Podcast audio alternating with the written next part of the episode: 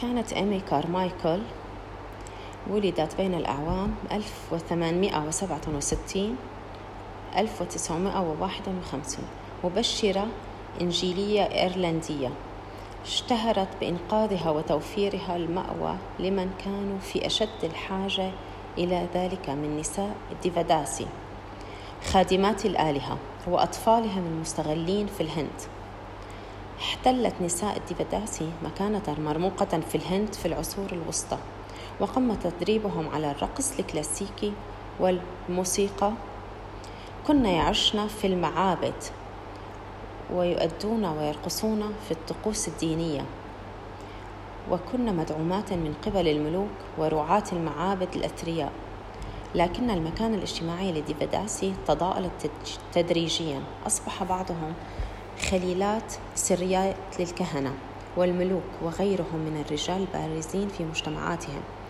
ومع مرور القرون تغيرت أدوار الديفيداسي فبدلا من الرقص وأداء الطقوس الدينية أصبحت أولئك النسوة ليس أكثر من مجرد عاهرات في المعابد.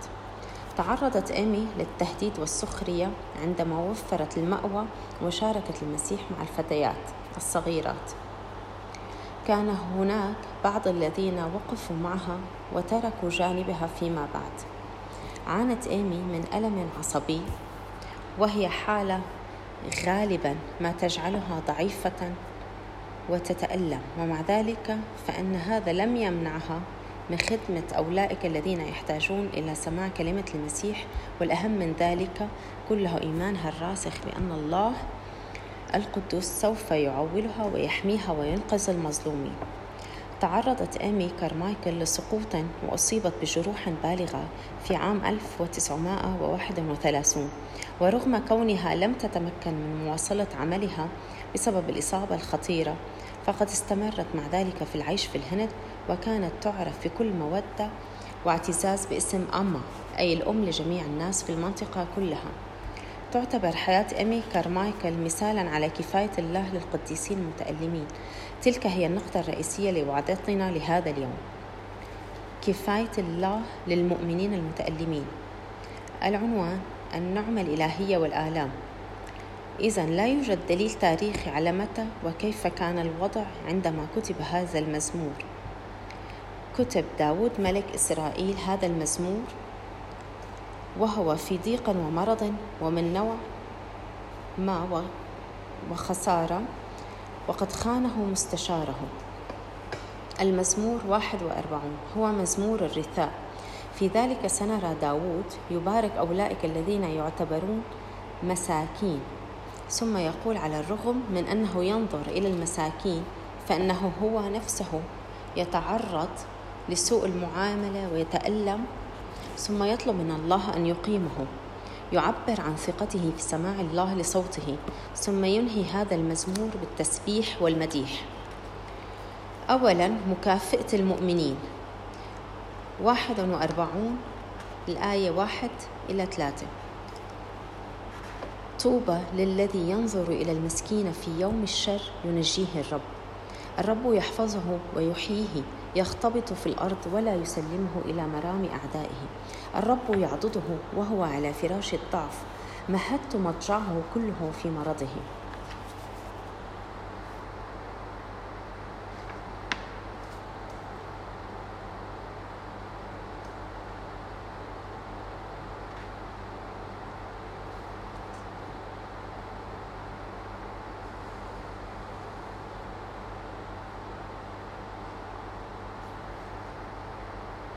في أول عدد طوبى لمن؟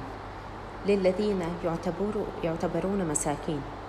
المسكين أو الفقير هنا لا يعني لا يعني الوضع المالي. في اللغة العبرية يمكن أن تشير هذه الكلمة إلى فكرة غير المهم العاجز غير القادر التافه المظلوم المكتئب. بالطبع يمكن أن يشير أيضا إلى أولئك الذين ليس لديهم موارد مالية كافية. وفي كثير من الأحيان يواجه أولئك الذين يفتقرون إلى الموارد المالية تلك المشكلات الأخرى. إننا نواجه تحديا في اعتبار هؤلاء الأشخاص والنظر في أمورهم. نحن بحاجة إلى التفكير فيهم لدرجة أننا نتخذ الإجراء المناسب لتخفيف بعض مشاكلهم. نحن بحاجة لمساعدتكم بكل الطرق المناسبة. نلاحظ أن داود لا يقول طوبى لمن يخبر للآخرين أنهم بحاجة إلى مراعاة الفقراء والمساكين أو طوبى لمن يصوت للسياسيين الذين يعتبرون فقراء بأموال الآخرين بدلا من أموالهم الخاصة. ولاحظوا أيضا أن داود لم يقل حتى أعطهم مالا. أليست هذه العقلية الثرية؟ إنه إذا وضعنا وضعنا الأموال لحل المشاكل فإنها ستختفي في النهاية. فحتى داود لم يذكر المال هنا. بدلا من ذلك يريد داود منا أن نفكر فيهم التفكير في أفضل طريقة ممكنة لمساعدتهم في احتياجاتهم الخاصة. قد يكون المال وقد يكون استثمار الوقت لتعليمهم المهارات الحياتية وقد يكون ذلك بمثابة التبشير لهم. وقد يكون السماح لهم بالبقاء في بيتك وقد يكون الوقوف مكانهم والدفاع عنهم أمام الآخرين. أو مساعدتهم في الحصول على الوظيفة أو إطعامهم. يمكن أن يكون لدى الضعفاء والمحتاجين عدد من المشكلات التي يحتاجون إلى المساعدة فيها ولهذا السبب نتشجع في التفكير لأفضل السبل من أجل مساعدتهم. أيها الأخوة والأخوات أريدكم أن تفكروا اليوم في المساكين والضعفاء والمحتاجين والعاجزين قد يكونون في هذه الكنيسة بالذات جالسين بجانبكم. هل تأخذ الضعيف والعاجز في عين الاعتبار؟ ما هي الأشياء العملية التي يمكنك القيام بها لمساعدتهم؟ يحتاج داود إلى إعلان مباركة هذا النشاط لأن ميل البشر الذين يركزون على أنفسهم هو تجاهل مثل هؤلاء الأشخاص نعم إنهم محتاجون لكن لدينا احتياجات كافية خاصة بنا أو هكذا يميل الإنسان الطبيعي إلى التفكير بالتأكيد إنهم لا حول لهم ولا قوة ولكن أنا نفسي بحاجة إلى مساعدة كبيرة. يمكنك أن تعتقد ذلك ولكن لن تكون متوافقة مع قلب الله تجاه الفقراء. هذا ما يعتبره داود أولئك الذين ينظرون إلى المساكين أولئك الذين تؤدي اعتباراتهم إلى اتخاذ إجراءات مناسبة تجاه الضعفاء والعجز سيكون مباركون.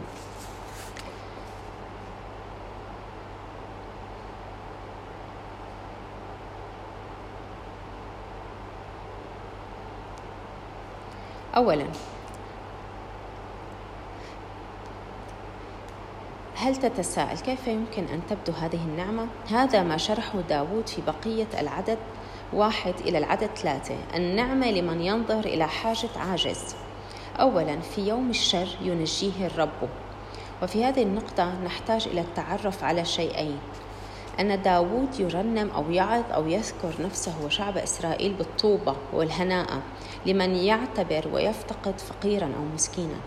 يمر ثانيا يمر داود بوقت ضيق في حياته وهو يكتب هذا المزمور. هو هو واثق من أن الله سينقذه في يوم الضيق. هذا سنرى ذلك لاحقا عند يبدأ داود في الرساء في الأعداد من أربعة إلى عشرة. وأكثر من ذلك في المزمور أربعين سبعة عشر يرنم داود أما أنا فمسكين وبائس الرب يهتم بي عوني ومن ومنقذي أنت. لذلك فهو يرى حاجة الآخرين في حاجته. أعتقد أنه يشعر بالراحة هنا في حقيقة أن الله سينقذه.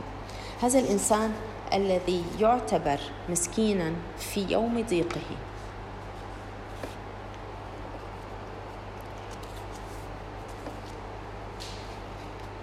وبالتالي فإن هذا القسم كله يعبر عن ثقة داود في الرب.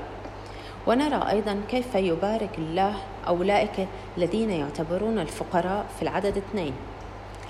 الرب يحفظه ويحييه يختبط في الأرض ولا يسلمه إلى مرام أعدائه. لذلك نرى تلميحات إضافية بأن داود يعتقد في نفسه على أنه شخص ينظر إلى المسكين وأنه في خطر ما. إنه يشعر بالراحة في معرفة أن الرب يحمي تاريخيا شعبه الذين لديهم قلوب لنصرة الضعفاء والمساكين ويبقيهم على قيد الحياة بعد تسليمهم لأعدائهم. بل بالأحرى مثل هذا الرجل الذي يهتم بالعاجزين والمحتاجين سيكرم في الأرض التي يعيش فيها مضيفا إلى ما رأيناه في العدد واحد أن هذا النوع من البشر سيبارك. يصلي المرنم في المزمور 82 عدد 3 4 اقضوا للذليل ولليتيم أنصفوا المسكين والبائسة نجوا المسكين والفقير من يد الأشرار أنقذوه.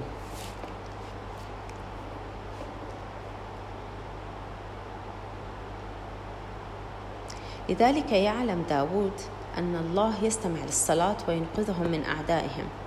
وحتى عندما يواجه داود المرض الذي رأيناه من خلال المزامير وغالبا ما ينسب إلى خطيته فهو واثق من أن الرب سوف يشفيه وفقا للعدد ثلاثة. الرب يعضده وهو على فراش الضعف مهدت مضجعه كله في مرضه. فراش الضعف أو سرير المرض إنها صورة لرجل مريض جسديا وروحيا ومن المحتمل أن يكون ذلك نتيجة لخطيئته وتأديب الله لها من خلال ذلك. يقول داود أن الله سوف يعضده. ما يقوله هناك هو أن المريض يصبح عاجزا ولكن الله يحفظه بل ويعتني به من خلال الراحة والشفاء واستعادة صحته. يفعل ذلك بتقوية من يهتم بالعجز. إذا هذه بعض النعم التي يميل الله إلى أن يدعو إليها من يفتقد مسكينا ويساعده.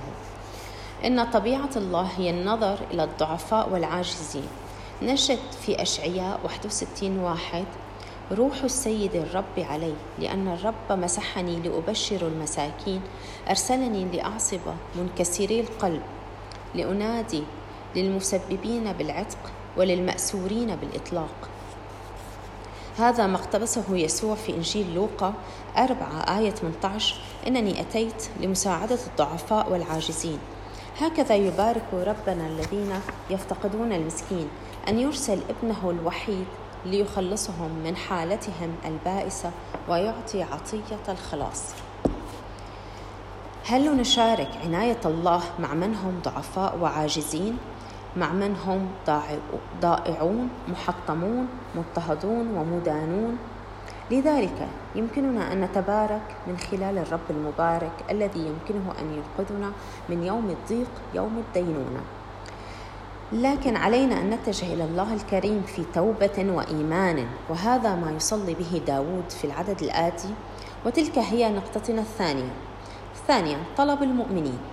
41 العدد أربعة. أنا قلت يا رب ارحمني اشفي نفسي لأني قد أخطأت إليك.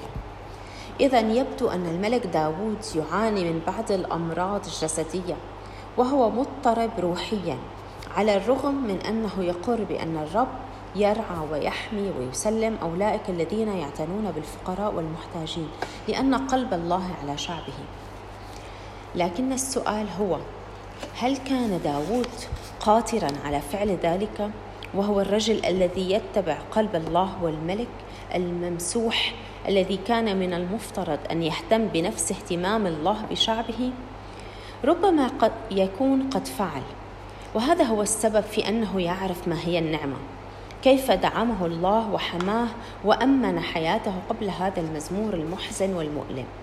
لكنه يعلم أنه رجل خاطئ. إنه يعلم أنه أخطأ إلى الله. لذلك يقترب الملك داود من الله بالصلاة إنه يتوسل إلى الله أن يتكرم عليه لأنه يفهم أنه يمكن له أن يشفي بالنعمة فقط عندما يعترف بأنه أخطأ في حق الله. حتى القديس الأكثر نضجا سيقاوم الدنيون الدنيوية والتعب تجاه الله. لا يوجد مسيحي مخلص لا يندب فشله الروحي أو الأخلاقي. ومع ذلك فإن هذا الرثاء هو أحد الأدلة على التحول الحقيقي. هل نندب فشلنا الروحي والأخلاقي ونرثيه؟ هل نعترف بخطايانا؟ الفهم بأن الله في نعمته قد غفر لنا بمجرد أن تبررنا وأن سقطنا؟ ننظر مرة أخرى إلى كرسي الرحمة. نعترف بتواضع وخنوع وبقلب تائب. ويعلم داود أن الله قد استجاب لصلاته في وقت سابق عندما دعاه في ضيق في المزمور أربعة عدد واحد. عند دعائي استجب لي يا إله بري في الضيق رحبت لي تراءف علي واسمع صلاتي. والمزمور ستة عدد اثنين ارحمني يا رب لأني ضعيف. اشفني يا رب لأن عظامي قد رشفت. في بعض النسخ الأخرى من الكتاب المقدس يقول داود لأني قد اعترفت بخطاياي لذلك يصلي صلاة الاعتراف. ليس لدي لدى داود من يلجأ إليه. لذا يتوجه إلى الله مع صلاة الاعتراف. طلب المغفرة والطلب من الله أن يشفيه جسديا وروحيا لأنه يعلم أنه بحاجة إلى مخلص وأن علاقته بالله ليست صحيحة. يا أبناء الكنيسة في انكسار داود الروحي والجسدي اقتراب من الله للخلاص. فهل هذا نحن؟ إلى أين وإلى من نلجأ عندما نكون في وضع مماثل؟ وأيضا أيها المؤمنون لا بأس في الرثاء وإعلام إلهنا بما يجري في حياتنا. كما صلى أخونا جيمس صلاة رثاء لأنه نحن ككنيسة صلينا صلاة الرثاء اليوم ونقترب من أبينا السماوي بآلامنا ومعاناتنا لأنها كتابية من الكتاب المقدس. ونحن بحاجة إلى الله ليخلصنا من عارنا وألمنا ومعاناتنا. هذا ما فعلته إيمي كارمايكل عندما كانت مضطربة. لكن إليكم الجمال في صلاة إيمي. أبانا يعرف هذا عنا ويريدنا أن نعتمد عليه أكثر.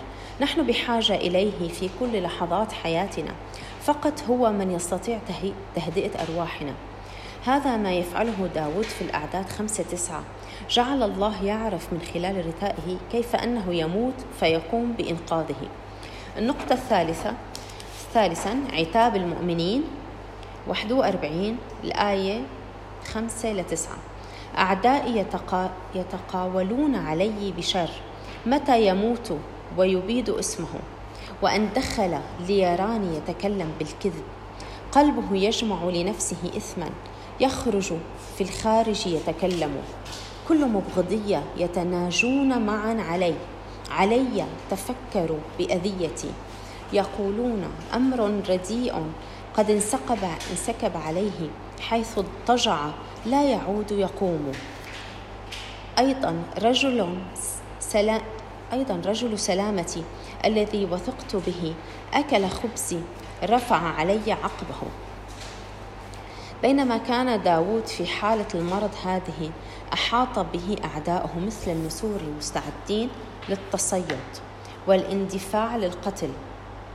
قال داود في إحباطه قال عني أعدائي متى سيموت ويهلك اسمه؟ استغلوا حالته الضعيفة فافتروه. وتظاهروا طوال الوقت بمصادقته. ربما أراد أعداء داوود إبعاده ونسله عن العرش مما تسبب في نسيان الجميع لوجوده. لكن داوود رأى من خلال ولكن داود رأى من خلاله عندما جاء شخص لرؤيته وهو على فراش المرض علم داود أنه تحدث زورا عن تكريسه له. بدلا من ذلك جمع هذا المنافق الخائن الافتراء في قلبه متآمرا على ما سيقوله ضد داود حتى أثناء وقوفه أمامه ثم غادر هذا المفتري وقام بنشر أخبار كاذبة عن داود في الأعداد سبعة ثمانية أدرك داود أن هؤلاء الناس قد تهامسوا عليه وتآمروا على زواله. نشروا الخبر السيء وسكبوا عليه الشيء المهلك والمميت. لن يقوم من حيث يرقد مع مرضه الخطير للغاية. كانوا يأملون في تدمير ثقة الشعب في قدرة داود على القيام بواجبات الملك ومسؤولياته ربما كانت الخطط موضوعة للإضاحة للإطاحة بداود كملك لإسرائيل. في العدد تسعة لقد أعلن ديفيد أن الأمر يزداد سوءا حتى أن صديقه المقرب الذي يثق به والشخص الذي يشاركه خبزه في وجبات خاصة قد خانه. هذا الصديق المقرب والحميم الذي حزن عليه داود قد انقلب ضده وتلك هي صورة الأذية التي تم إحضارها لداود. في البداية يشير هذا إلى خيانة أخي توفل الذي خان داود. صموئيل الثاني 16 الأعداد 20 17 الذي كان مستشارا لداود وتآمر مع أبشالوم لقتل داود. وتنبؤيا إلى يهوذا الذي خان يسوع المسيح من بين الاثني عشر تلميذا حيث قال يسوع في يوحنا 18 آية 13 لست أقول عن جميعكم أنا أعلم الذين اخترتهم لكن ليتم الكتاب. الذي يأكل معي الخبز ورفع علي عقبه. كم هو مؤلم أن يخونك صديقك الذي تشاركه حياتك وخبزك؟ كم كان مؤلما أن يشعر ربنا بالأذى والخيانة؟ لقد أعطى لقمة الخبز ليهوذا الذي اعتبره كصديق كصديقه الخاص ويقول الكتاب المقدس أن الشيطان دخل قلبه واستولى عليه خان يسوع بقلبه رغم أنه خانه ابن الله. لكن مع ذنبه وخيانته مع الفريسيين شنق نفسه على شجرة وسقط على رأسه وانفتح في الوسط وتدفقت كل أحشائه. كما شنق اختيفول نفسه في بيته. كانت تلك هي النهاية المروعة لكل من الخائنين. أيها الأخوة والأخوات ما لم يستطيع يهوذا أن يفعله هو أن يتوب عن خطيئته. لكن داود قد تاب من طبيعته الخاطئة. تلك العدو الأكبر أكبر عدوا لنا. ثم تقدم داود إلى الله ليغفر له ويخلصه من مرضه وأعدائه الدينونيين في سفر التكوين عندما همس الشيطان في آذان حواء بكلماتها الخبيثة والملعونة والملتوية الفارغة وعصيا أمر الله استولى الشيطان على آدم وحواء. لقد أراد فقط أن يكونا مثل الله وسقطت البشرية. دخلت الخطيئة العالم وبالخطيئة الموت. وكذلك دخلت يهوذا. كما قلت سابقا بمجرد أن أخذ يهوذا لقمة الخبز من يسوع دخل الشيطان في قلبه وسيطر على قلبه لأنه لم يستطيع رؤية مخلصه ملك الملوك. رأى ثلاثون قطعة نقدية من الفضة.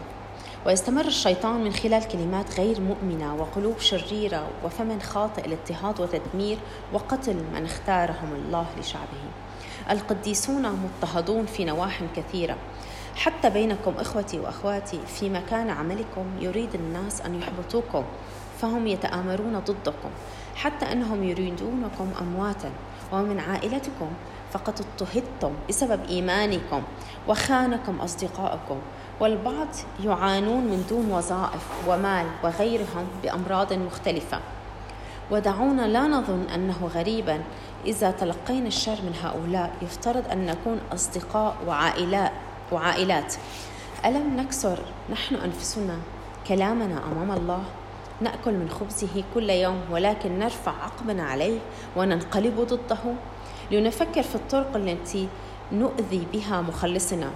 هل هناك أشياء أو طرق في حياتنا نخونه من خلالها؟ هل نعيش في الخطيئة؟ هل ندعي أننا من أتباع المسيح ولا نعيش كعائلة واحدة فيه؟ أيها المؤمنون في هذه الكنيسة كيف نطبق العهد؟ هل نعين ونساعد الضعيف والمظلوم؟ هل نبكي مع الباكين؟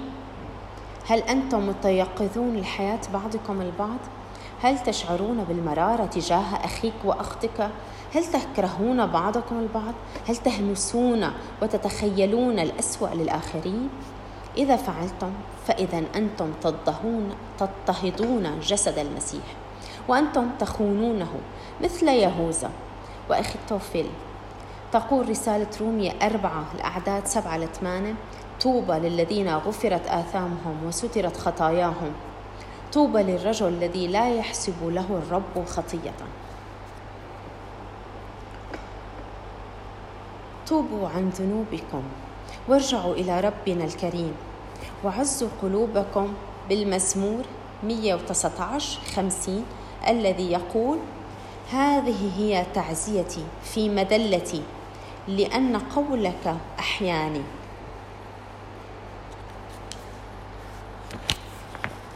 اعترف داود أن راحته في الألم هي وعد الله بالحفاظ على حياته. أصدقائي إذا كنتم في المسيح يكفيكم وعده بالحفاظ على حياة المؤمنين المتألمين وبالتمجد من خلال آلام قديسيه. فأول المعاناة ثم المجد. مثل ما وعظ القسيس ديفيد يوم الجمعة الماضي من رومية 8 الأعداد 35 39 نحن أكثر من من منتصرين بالذي أحبنا. فأني متيقن أنه لا موت ولا حياة ولا ملائكة ولا رؤساء ولا قوات ولا أمور حاضرة ولا مستقبلة ولا علوا ولا عمق ولا خليقة أخرى. تقدر أن تفصلنا عن محبة الله التي في المسيح يسوع ربنا. كيف نعرف ذلك؟ لأن يسوع تألم من أجلنا على الصليب. لذلك كان علينا أن نمر به. فقد دفع ثمن خطايانا. لقد عاش حياة بلا خطيئة لكنه أصبح خطية من أجلنا. لقد صلب ومات ودفن لكنه قام مرة أخرى من بين الأموات. حتى لا نتألم ونحصل من خلاله على سلام وحياة أبدية لأنه منتصر على الخطيئة والموت.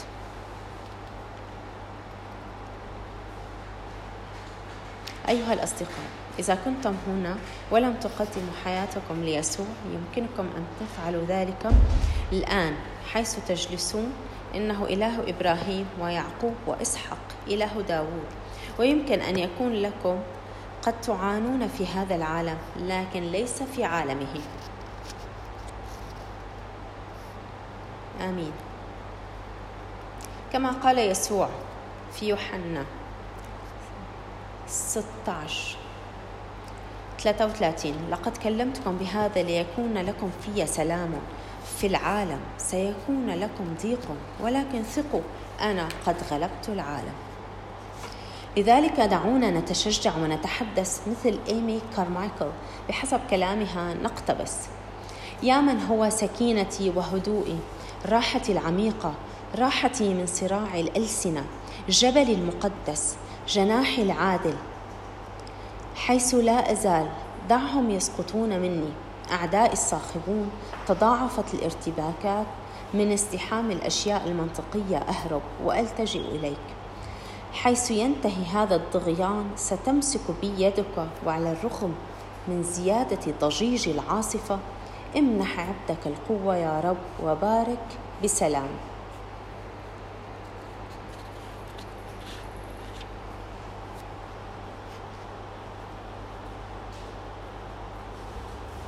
يصلي داود إلى الله أن ينقذه من الأقوال الخبيثة والكلام الفارغ والهمس واللعنات وأن ينهض من وضعه الحالي ليمنحه القوة والسلام ويجدد روحه.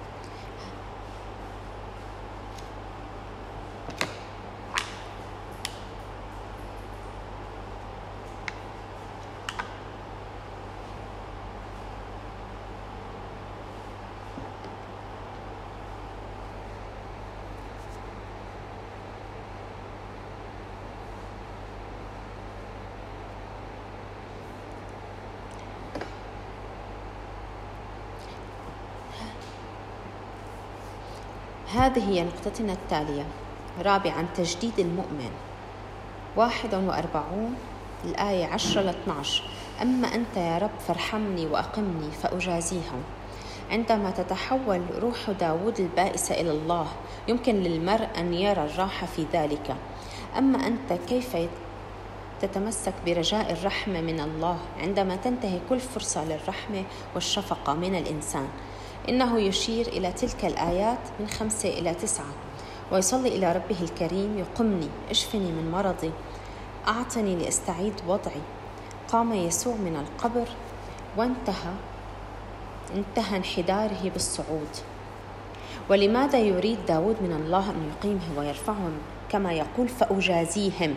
الكلمة المستخدمة هنا شالام بالعبرية وليست شالوم التي تعني بشكل صحيح أن تكون كاملا سليما آمنا ثم لتأمينها أو الحفاظ عليها في أمان.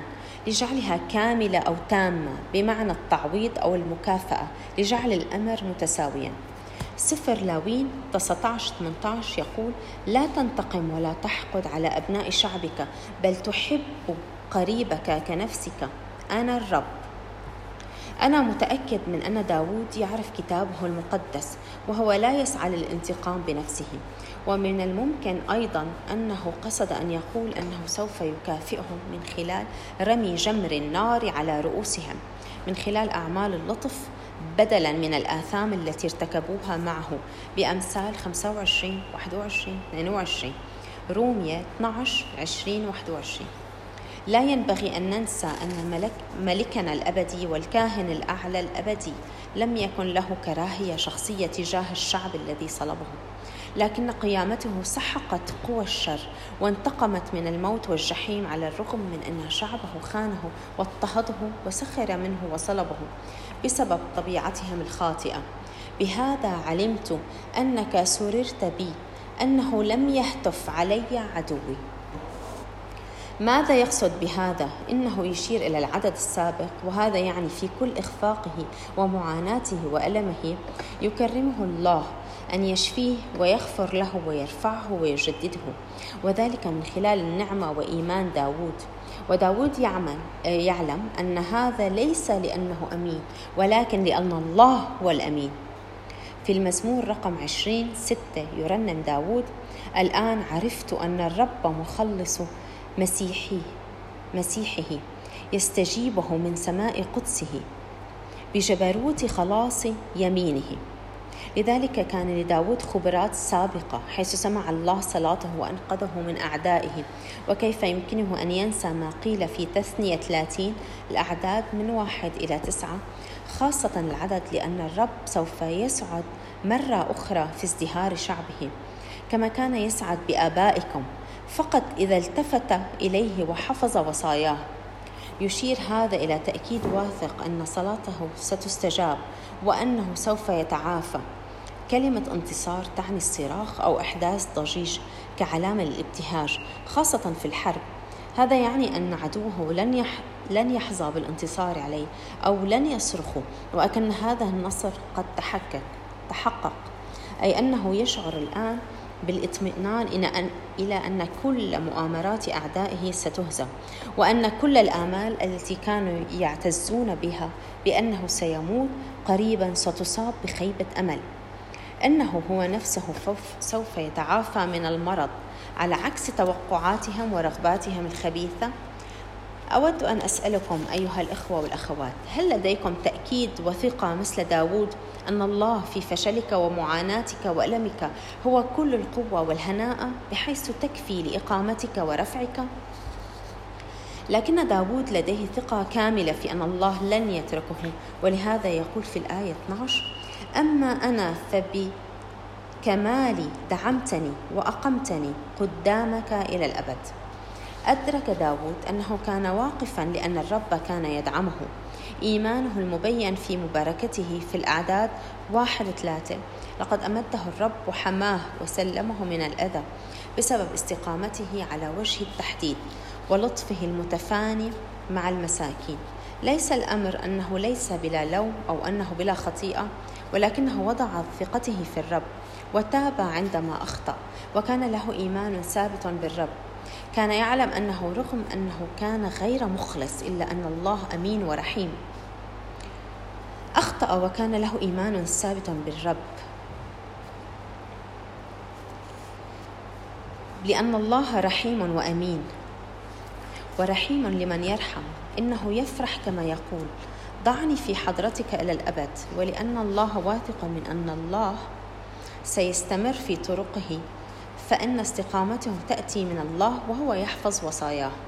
هناك ميل لنا للاعتقاد بأن داود هنا يقول أن الرب يدعمه لأنه كان يتمتع بالنزاهة لكن أعتقد أن أفضل طريقة لقراءة هذا هو أن الرب أيده لكي يكون رجلا نزيها. جاءت استقامة داود من تمسكه به من قبل الرب بدلا من فكرة أن الله أيد داود بسبب استقامته. كان واثقا من أنه سيكون في حضرة الله حاضره ومستقبله مضمونان بالله وهو, يفرح ويمدح الله الأزلي المبارك في تمجيد الله. في الآية 13 نقطتنا الأخيرة هي فرح المؤمن. فرح المؤمن خامسا مبارك الرب إله إسرائيل من الأزل وإلى الأبد. آمين فآمين. ينتهي المزمور بالتمجيد. ما بدأ كبركة للإنسان مزمور واحد وهذا المزمور يصعد أخيرا إلى بركة الله. 41 13 مبارك الرب أي يمجد اسمه ولا لا يمكننا أن نضيف إلى نعمة الرب. ولكن يمكننا أن نطلق تسبيحنا الممتن إلى إله إسرائيل الذي هو لقب عهده ويظهر علاقته الخاصة بشعبه المختار من الأزل إلى الأبد. أقوى طريقة للتعبير عن مدى اللانهائية نحن نعاني نموت لكن مجد الله يستمر دون توقف. لذا دعها تكون بالتأكيد بحزم, بحزم وإلى الأبد. إنها صيحة مزدوجة للتأكيد المقدس. فلنتحد فيه بكل قلوبنا. فقد تستخدم هذه الآية الأخيرة لصلاة الكنيسة الجامعة في جميع العصور ولكن لا يمكن لأحد أن يغني يغنيها بلطف مثل أولئك الذين اختبروا. كما فعل داود أمانة الله في أوقات المعاناة والاضطهاد والألم. تختتم هذه الآية أيضا بشكل مناسب القسم الأول الرئيسي من سفر المزامير الإصحاحات واحد آية 41 وهو أول سفر من خمسة أسفار المزامير. وتنتهي أسفار أخرى بتسبيح للرب. إذا لنجد بعض التطبيقات الحياتية أيها الإخوة والأخوات. أولا افتقدوا المساكين والفقراء والمحتاجين والعاجزين.